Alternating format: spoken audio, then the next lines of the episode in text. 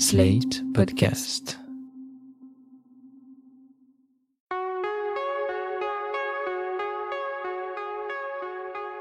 Je m'appelle Thomas Messias, je suis un homme blanc, cisgenre, hétérosexuel, et puisque le 2 février approche à grands pas, je me suis dit qu'il fallait qu'on parle consentement. Si si c'est logique, vous allez voir.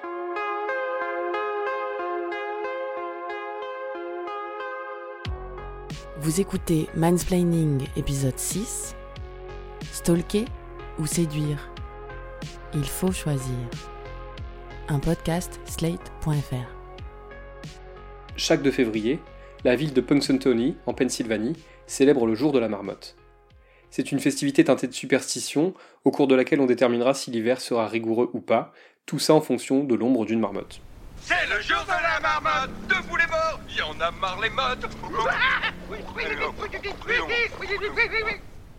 Cette tradition sert de toile de fond au film Un jour sans fin, signé Harold Ramis, avec Bill Murray dans le rôle principal.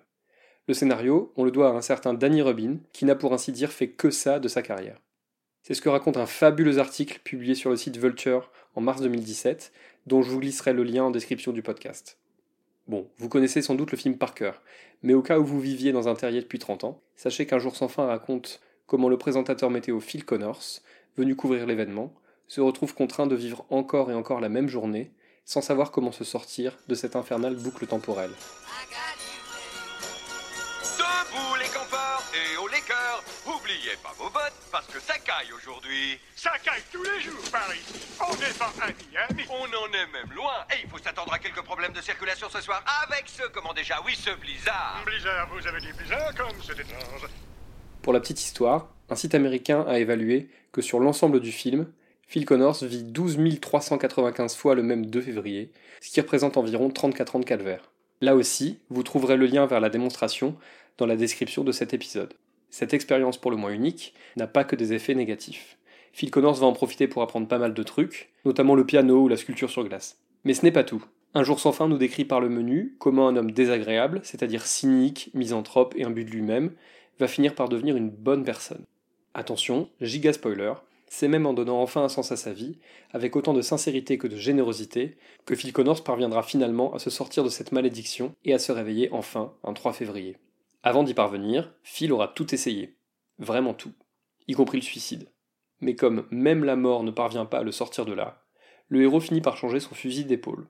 C'est alors qu'il jette son dévolu sur Rita, sa productrice, bloquée avec lui toute la journée à Punxsutawney à cause d'un blizzard. Rita est incarnée par Andy McDowell, qui n'avait pas encore fait chavirer Hugh Grant dans quatre mariages et un enterrement. Et donc en milieu de film, Phil décide de profiter de ce qui lui arrive pour tenter de la séduire, sachant qu'à la base elle lui est totalement insensible. Est-ce qu'on a des chances de quitter la ville aujourd'hui? La camionnette est en panne, Larry essaie de la réparer. Oh, c'est bien notre veine. Je peux t'offrir un verre? Si tu veux. euh, Demi-vermouth on the rocks avec citron vert. Mademoiselle? La même chose. C'est mon apéritif favori. Le mien aussi. Ça me rappelle toujours Rome. Je revois le soleil qui brille sur le Vatican. Tout cela pose une première question. Peut-on entrer dans un jeu de séduction juste pour tuer l'ennui? J'ai envie de répondre par l'affirmative, mais à deux conditions. D'abord, il faut que l'autre personne soit consentante. Et ensuite, il faut qu'elle soit tout aussi consciente que vous que ceci n'est qu'un passe-temps. Or, ce n'est pas vraiment le cas de Rita, qui pense que chaque 2 février qu'elle vit est totalement ordinaire, et qui ignore totalement que Phil Connors en a déjà vécu des milliers à ses côtés. Alors bon, certes, on peut se dire que ce n'est pas si grave, que jouer à séduire Rita est un hobby comme un autre, et puis que de toute façon, tout sera effacé quelques heures après. Sauf qu'on n'est pas si loin du mode de raisonnement de ceux qui pensent qu'on peut entre guillemets s'amuser, et mettez toutes les significations que vous voulez dans ce verbe, avec une femme qui aurait par exemple trop bu. Se dire qu'elle aura de toute façon tout oublié le lendemain n'est pas franchement un argument recevable.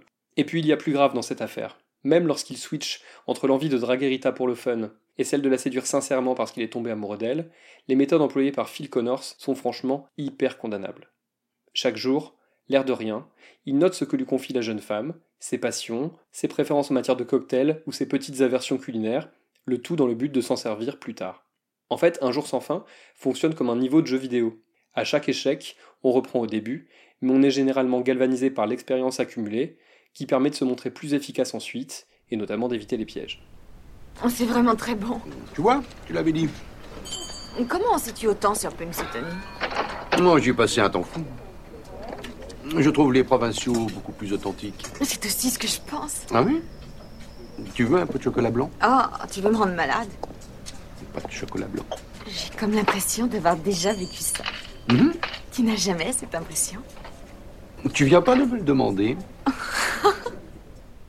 Le film est gorgé de philosophie, mais il y a un point qui n'est que trop rarement soulevé. D'ailleurs, pour rendre à César ce qui est à César, c'est Clémentine Gallo, du podcast Quad Meuf, que j'ai entendu en parler la première, et qui m'a autorisé à développer un peu ici. Parce qu'en fait, est-ce qu'on peut vraiment se réjouir que Phil finisse par conquérir Rita, après de nombreuses tentatives infructueuses et de nombreux tâtonnements? Est-ce que ça vous plairait, vous, qu'on vous séduise à votre insu, après avoir volé d'une façon ou d'une autre tous vos renseignements personnels? Bref, que l'on vous ait stocké méthodiquement? Je crois pas, hein. On est quand même dans la manipulation la plus totale. Le film ne feint pas totalement de l'oublier, puisque vers la fin, Phil déploie tout son attirail de séduction et croit avoir réalisé la journée parfaite aux côtés de Rita, sauf que le jour suivant, il se réveille à nouveau un 2 février, comme s'il n'avait pas tout à fait accompli sa mission. Là, on comprend qu'il va falloir un peu plus, ou autre chose, pour que la malédiction du jour de la marmotte finisse par s'achever. Je sais pas, euh, de la sincérité, de l'amour véritable, une absence totale de calcul, et puis, in extremis, cela finit par fonctionner. Mais soyons un tout petit peu honnêtes. Après des années et des années passées à mentir à celle qui convoite, à la rouler totalement dans la farine, est-ce qu'on peut considérer que Phil Connors s'est racheté grâce à une journée au cours de laquelle il aura laissé tout ça au vestiaire? Pour moi, la réponse est non, notamment parce que Rita, de son côté, n'est absolument pas au courant de tout ce qui vient de se passer. C'est comme si elle avait passé 34 ans sous GHB en fait. Ce problème, on le relève dans d'autres films qui se sont inspirés d'un jour sans fin, toujours en moins bien, voire en beaucoup moins bien. Je pense au récent When We First Met, un film Netflix avec Adam Devine, où un jeune homme commence par passer une nuit parfaite avec la fille de ses rêves, et pense d'ailleurs qu'il va pouvoir vivre une grande histoire avec elle. Sauf que ses rêves sont brisés dès le lendemain, et qu'il est entre guillemets relégué rapidement au stade de simple ami. Vous remarquerez que je n'ai pas parlé de friendzone. Le héros du film va ensuite avoir l'occasion de revivre la même journée encore et encore, pour tenter de régler ça, et de ravir de nouveau le cœur de celle qu'il convoite. Il faut que j'arrange ça. Je dois retourner dans le passé pour tout arranger. Qu'est-ce... Quoi? Où est-ce que tu vas Incarner Cupidon Quoi Au fait, pour reparler du scénariste Danny Rubin, vous saviez qu'en 2017, il avait adapté Un jour sans fin en comédie musicale? Si, si, je vous assure. En toute honnêteté, j'en ai vu quelques images, et ça fait pas franchement envie.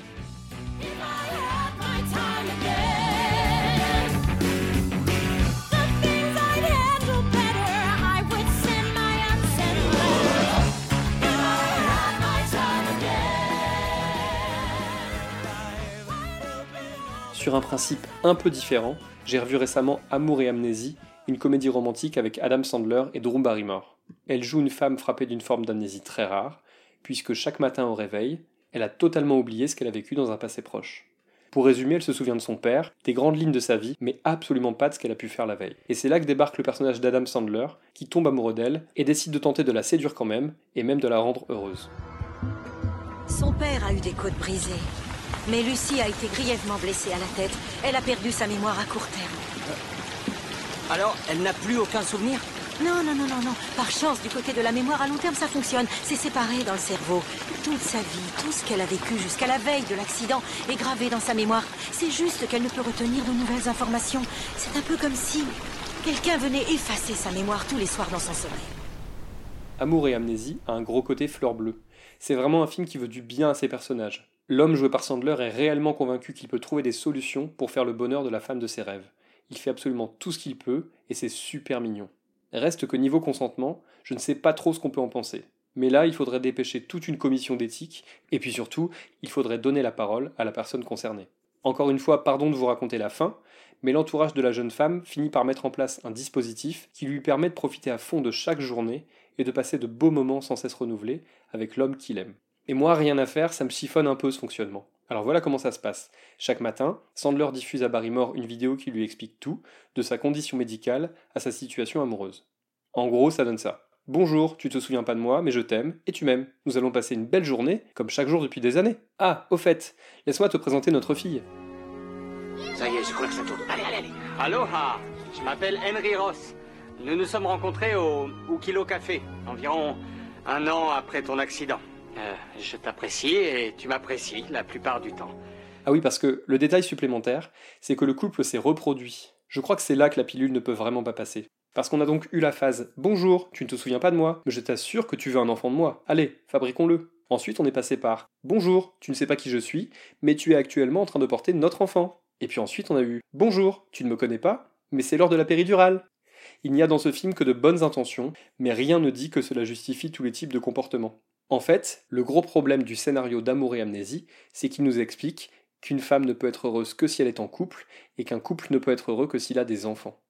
On peut se demander si la plus belle preuve d'amour de la part du personnage de Sandler n'aurait pas été de laisser sa liberté à celle qu'il aime et de l'aider à profiter de chaque jour de façon totalement désintéressée.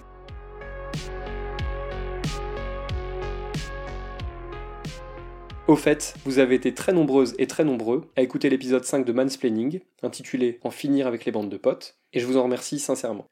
J'ai aussi reçu pas mal de messages d'hommes et de femmes, surtout de femmes en fait, pour me raconter leurs expériences personnelles, et notamment ce que certains groupes d'amis garçons ont pu leur faire subir ou ressentir. J'espère avoir répondu à tous les messages reçus, si j'ai oublié quelqu'un, je m'en excuse, mais sachez que ça me touche beaucoup de réaliser que certaines de mes constatations ne sont pas tout à fait des coups d'épée dans l'eau, et qu'on est beaucoup à partager certaines valeurs et certaines observations. J'en profite pour vous encourager à m'écrire, pour me dire ce que vous avez pensé de tel ou tel épisode, en bien ou en mal, ou pour me raconter comment vous voyez personnellement les choses. Je ne sais pas si mansplaining vous apporte quelque chose à vous, mais ce qui est sûr, c'est que vos mots sont une vraie richesse pour moi. Voilà, c'était l'épisode 6 de Mansplaining, un podcast proposé par sled.fr. Si vous avez aimé ce podcast, n'hésitez pas à le dire en nous couvrant d'étoiles sur iTunes, 5 de préférence, et en en parlant le plus possible autour de vous. Toutes vos remarques et vos questions sont les bienvenues à l'adresse suivante mansplaining@sled.fr. Vous pouvez aussi me contacter via Twitter. Mes messages privés sont toujours ouverts. Toutes les références aux articles, œuvres, vidéos citées se trouvent dans la description de ce podcast. À dans 15 jours.